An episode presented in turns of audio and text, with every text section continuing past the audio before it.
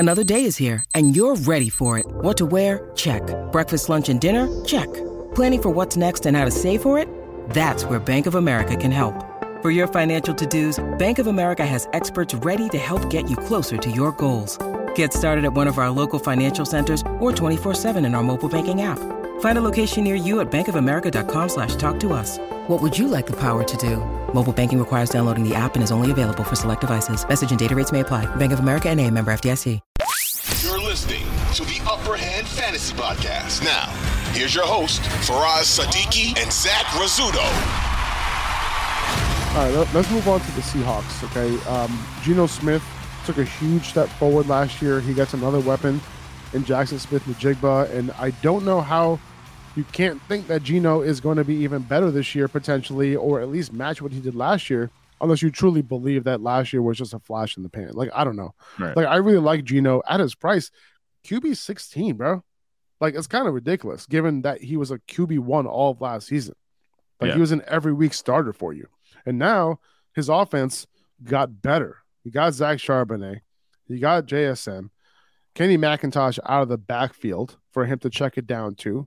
Um, you know, I know that Kenny McIntosh is a seventh round pick, but I do think that he plays a role in year one. Bit of a hot take, mm-hmm. maybe, but, you know, I think that's going to be the case. Um, so Geno is going to be one of my quarterback targets this year. I don't think that's a bad take at all. I mean, Geno Smith, the price Q B sixteen, like you said, he was finishing, like you said, weekly as a, a Q B one, and you mentioned his offense. Like, this is quietly, like, I don't want to compare it to the 49ers, but I kind of do, because it's really deep at all the skill positions. You know what I'm saying? Obviously they're lacking a little bit of tight end. They don't have that George Kittle kind of guy, but D K Metcalf, Tyler Lockett, J S N at wide receiver, that's is that the top wide receiver trio in the league? It could be, man, if J S N comes if through you, year one. I think yeah, so. If you look at that, you know, in terms of overall talent across the board, all three positions, I think there's an argument to be made for Ja'Marr Chase, T. Higgins, you know, Tyler Boyd, just because Ja'Marr Chase and T. Higgins are those guys. But D K Metcalf, Tyler Lockett, J S N, there's no quarterback that shouldn't be able to do well with that supporting cast. And you mentioned the running backs too, Kenneth Walker, Zach Charbonnet. Geno Smith had his breakout, his late breakout last season with not this supporting cast. It was worse. And now it's suddenly even better. Like like you said, like, I don't think it was a flash in the pan. I, I I don't think that Geno Smith is like some one-hit wonder now. He got that contract. He's going to be playing. I am actually pretty big on these guys, you know, you know, for the Seahawks. And one of the wide receivers that I really like is Tyler Lockett. I don't know if, how you feel about that. Would you be in a group? Would you agree? Hell yeah, man. So Metcalf is going off the board as the wide receiver, wide receiver fifteen. In the third round, Lockett is going off the board as a wide receiver thirty-three in the yeah. sixth round. So this is a similar situation to the, you know, Debo, Debo, Debo, Debo, Debo, yeah, the Debo Aiyuk situation, right? Like, similar right. A D Ps for both of those guys. And again, I prefer the guy who's going later. Like, Lockett is stupid value right now, dude. Like, even yeah. with the addition of J S N, like, Lockett keeps proving every year that he's way underdrafted, and it's happening again this year. Like, for me, yep. he's close to an auto pick in the sixth round. Yeah. Um, you know, and J S N is going ahead of him as the wide receiver thirty, and I get it. But in year one, like, I'd bet on Lockett to continue to do what he has been doing in his entire career. And I, I understand he's a little bit older, but, like, he doesn't play like an older receiver. Like, we also don't know right. how much eleven personnel the Seahawks are going to be in. Like, they like their wide receiver, their, their two wide receiver, two tight end sets. Um, now I have to think that they opened that up a bit, right? Go yeah. three, more, go a little bit more three, three wide receiver. Given the fact that they, they got J S N, to. they have to get J S N on the field. But mm-hmm. like Metcalf, like where he's going, like I prefer some of the running backs, especially on Underdog, like J- like Josh Jacobs, Rhamondre Stevenson. Like, they're going around that range. Like mm-hmm. I, I'd much rather pick those guys, honestly, than than yeah. D K Metcalf. I know running backs get taken a little bit earlier in typical redraft home leagues, uh, but yeah. an Underdog, like that, those guys are going like right around him. Yeah, I'd take Josh Jacobs over D K Metcalf any day of the week. And that's just because Josh Jacobs is Josh Jacobs. We saw what he did, but then D K Metcalf, he has now two quality receivers, you know, to kind of compete with.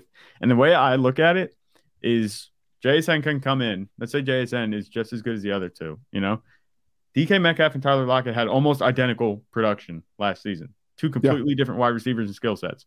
I see more of that kind of happening. It's just going to spread out even more. And I think that it's going to be very similar to their production, J S N, Tyler Lockett, D K Metcalf. So at that point, I think any of them are liable to finish as a wide receiver one any w- given week.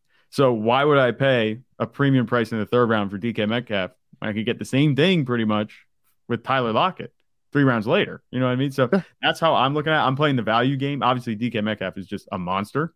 But if you want to look at the way that this offense is probably going to run, Geno Smith has shown that he's a distributor. He doesn't really focus in on one wide receiver or another. That's evidenced by this almost identical stat lines between D K Metcalf and Tyler Lockett last season. I think the same thing's going to happen this way. And that's probably good news, too, for J S N. But I don't see anybody establishing themselves as a clear head and shoulders wide receiver one in this offense. And that's not a bad thing. They're all going to get have their weeks. I, I can totally see that. Um, now, we, we talked about this backfield way too much already. Um, but in a nutshell, I'm avoiding it, right? I love Kenneth yep. Walker, but I'm not drafting him as the R B fifteen where he's going right now with Charbonnet around. He doesn't catch passes. He might max out at fifteen to sixteen carries per game, it, assuming Charbonnet has a real role. So it's that simple for me, dude. Like, yeah. Charbonnet is being drafted as an R B thirty-two. Even there, I'm out. Like, he could provide value if Walker gets hurt. I think mm-hmm. I, I would call him like a handcuff plus. Okay, so he's going the ninth yeah. round. I call him a handcuff plus because like he'll have some touches, but also hurt. But, you know, I'm not drafting him just solely for that reason. Yeah. So I think they're me, especially with where Walker's going right now. Like, I, I like him. Like, I think he can be legit one A, but he needs to be cheaper for me. Yeah. The whole problem with this backfield is the price that they're going at. They're both kind of inflated, I feel like. I'm avoiding them at their price, but I'm saying if either of them falls like two or three rounds later, and that's that's sure. drastic. If either of them falls two or three rounds rounds later, this is still a good offense. They're going to produce. It's just not going to be up to the level that you would get drafting somebody else where they're going. You know what I mean? So it's not like yeah. they're both good players. I'm not like avoiding them because like, oh, they're not going to produce. They're, they're going to suck. No, it's just because of the situation they're in. All right, let's talk about the Rams, man. So who are we targeting on this offense? Like besides Cooper Kupp, like I think the only guys, like only other fantasy relevant player on this team right now is Cam Akers. Now there yeah. is some concern with Kupp, you know, because of the fact that Stafford had a, a very tough injury plagued season last year.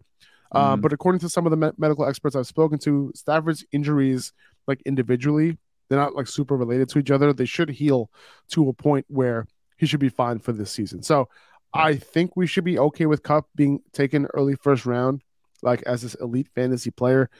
Now Stafford has been relatively injury prone throughout his career. Like, does that give you a little bit of pause for Cooper Kupp?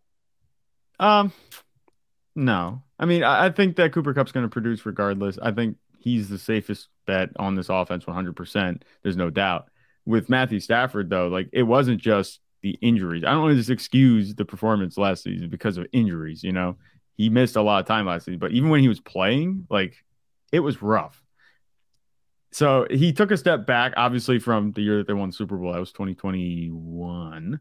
Yeah. Yeah. And he had just ten touchdowns in nine games and also threw eight interceptions, which is obviously not ideal. So he didn't look the same. And, and I think all those touchdowns probably went to Cooper Kupp. Yeah. And that's the thing. Cooper Kupp looked like he had a normal, you know, this is Cooper Kupp production, you know, he just targets him and that's it. And that's one way to do it for fantasy. That's fantastic for winning football games. That's really not.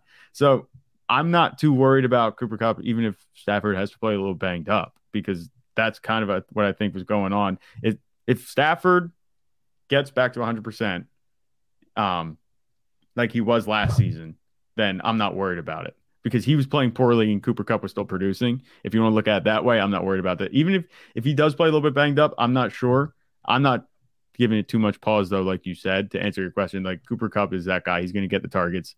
He's separating like ridiculous. Like he's still a route running machine. He can catch. I'm not worried about Cooper Kupp at all, regardless of what happens in this offense. It, it all goes back to Matthew Stafford, and that's the X factor for determining whether they're going to be competing or just losing this season. I, I think Matthew Stafford, I don't really like him this season. Yeah, no, I get that. And as far as Cam Akers goes, like uh, there isn't really a whole lot of competition. Like I wouldn't consider Kyren Williams or Zach Evans to be like real threats to Akers. And you right. know, from that standpoint, you know, Akers is probably in line for a lot of touches this year. He averaged twenty-three touches per game over his last three games of last year. Um, it, that resulted in one hundred thirty-six average yards from scrimmage. Um, so he, he's going off the board as the R B twenty-four, you know, low-end R B two. There are some better picks, in my opinion, going a little bit after him, like James Conner and David Montgomery. I think I'd rather have those two guys, um, but that's about it. So, like, I think I'm okay with the price. Like, we don't know what the situation is going to be like with the player like him post-Achilles. You know, he's obviously a season removed from that. Um, I'm not, like, overly excited to grab him, but I think there's a world where he's, like, a solid R B two this year. Um, now, let me ask you this.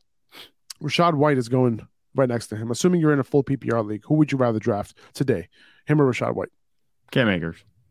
Okay. It's not even close for me. I'm not. I know you're a Rachaad White guy. I am not. I, I'm, I'm not humongous on Rachaad White. You, eh, I guess maybe as a waiver guy last season. We talked about him as a waiver guy. Yeah, okay. I'll give you that. But Cam Akers, I think, has the upside to be that every down back that we kind of saw last season at the end, where he's producing like ridiculous amounts, rushing for a bunch of yards. That's what we wanted to see all season last season. I think that he has that chance um, this season to capitalize. He's only twenty-three years old. His best days are ahead of him. He's now a full year removed further from the Achilles tear that took him out in twenty twenty-one. I, I'm big on Cam Akers at his price, and I'm big on another guy going right next to him in the draft, but we'll talk about him on Thursday. That's Isaiah Pacheco. We'll get in on that. But so both of those guys are like the dead zone running backs. I, I love them though. I, I think I'm okay taking Rachaad White there. Like, if I had to guess who's going to have a higher floor every week, I think it would be Rachaad White. My only concern with White is that he was pretty ineffective on the ground. And is there going to be somebody to compliment him there? Right? We That's don't know that. Saying, yeah. And so, you know, if I, but if I know that he's going to be a three down player, and I know he his His real skill set's in the receiving game, right? He could be an elite player there. So right. That's why I'm kind of holding out hope that if if there is no running back that joins this backfield, like a veteran, like a Zeke, you know, I don't think Fournette's going to go back there. Um, but if that happens, then obviously his upside decreases, like the goal line roll, stuff like that. Yeah. And already that offense isn't going to be that good for there to ha- be a legit goal line roll. So I, I think I, I like Rachaad White just because I think he could potentially give you five to six catches per game. And I think Cam Akers is not going to be doing anywhere close to that um, or getting any production close to that in terms of the receiving game. Mm-hmm. That's where I think the, the difference is for me. Um, which offense will be better? I think the Bucs offense is going to be better than the Rams next year. So, you know, is there more opportunity? Yeah, I think the Bucs are going to be better than the, the Rams. That's a hot yeah. take for me. Is it really? I don't know. I think the Rams are, are going to be absolutely terrible this year. The Bucs at least have some weapons, man. On offense, I don't think they're going to be horrific. I'm more concerned about the Rams' defense, but horrific. Like, I don't think offense is going to be that bad. I mean, who's quarterbacking the Buccaneers? Their offensive line stinks. Okay, Cam Akers is all they have in the backfield. It doesn't really matter who they have in the backfield, to be honest with you. Matt Stafford, I don't know how long he's going to hold up for, and they have nobody outside of Cooper Kupp to pass the ball to. That's fair. Well, what about Tyler Higbee? Exactly. That yeah, my exactly. Case. Now, kind of I, hear no, you, I will say, I, I, yeah. yeah, go ahead. This is the listen, Buccaneers. It, it, they have Baker Mayfield, okay, who who's who's who's you know he's not great, but like if you have Chris Godwin, you ha- you have Mike Evans there, like that's already like an upgrade. You know what I'm saying? Uh, in the yeah. pass game, at least, you know, like so. I think, I think the offense can be okay. I think they. Can I guess be, their offensive line is better too. Yeah, they could be less than average, I would say. But I think the Rams has have a chance to be like a top, like a bottom, like bottom eight offense. A top eight bad offense. Top eight bad offense. I really do. Now, I will say, like the, another note here is that you know rookie wide receiver Puka Nacua, right? Mm-hmm. Day three pick. They have a chance. He has a chance to start for the Rams at some point this year. It could be even week one. Um, yeah, he's a late round or like free agency, you know, waiver guy to pay attention to. You know, he's wearing Robert Woods' old number, so that means a lot. Yeah, uh, but also the the word is that in rookie O T As, like according to the Athletics' Jordan Rodriguez, who's super close to the team, his only competition right now is Ben Skowronek. He can win that job opposite Van Jefferson on uh, opposite Van Jefferson on the outside, mm-hmm. and you know he's been standing out at O T As, so someone to pay attention to late yeah. in drafts, or just Definitely. wait for free agency, pick him up before week one. Yeah, That's especially all. considering it's Cooper Kupp and then nobody behind Pretty him, much. Like you said. Pretty much. I mean, what does he have to go through? It's not like he's running through barbed wire trying to get through up through this depth chart. It's just going to be, oh, he'll just it's jump no, off he plays. It, it's no secret that I'm a big Puka, Puka fan. after watching right. him at the Senior Bowl. So if he could do his thing, and then Cam, you know, Sean McVay can work his magic with how he schemes up wide receivers, I think Puka can be pretty productive as long as he can yeah. stay healthy. I'm with you. That's going to do it for this one. If you want the full rankings, patreon.com slash upperhand fantasy, superflex, dynasty, redraft, non-superflex, all of it. P P R, half P P R, whatever. Whatever format you play in, you can find the rankings there, patreon.com slash upperhand fantasy. Make sure to check out Underdog. Use the code upperhand uh, for a one hundred percent match on your first deposit. Play some best ball. You know, take advantage of a lot of these values that we've been talking about during this podcast and others. And that's going to do it, guys. Appreciate you. Rate and review the podcast if you can. Subscribe as well. We'll be back on Friday talking about the N F C, nope, A F C West. West. Yeah, got it. A F C West. All right. Talk to you guys then. See you later. Bye-bye. twenty-four hundred Sports is an Odyssey company.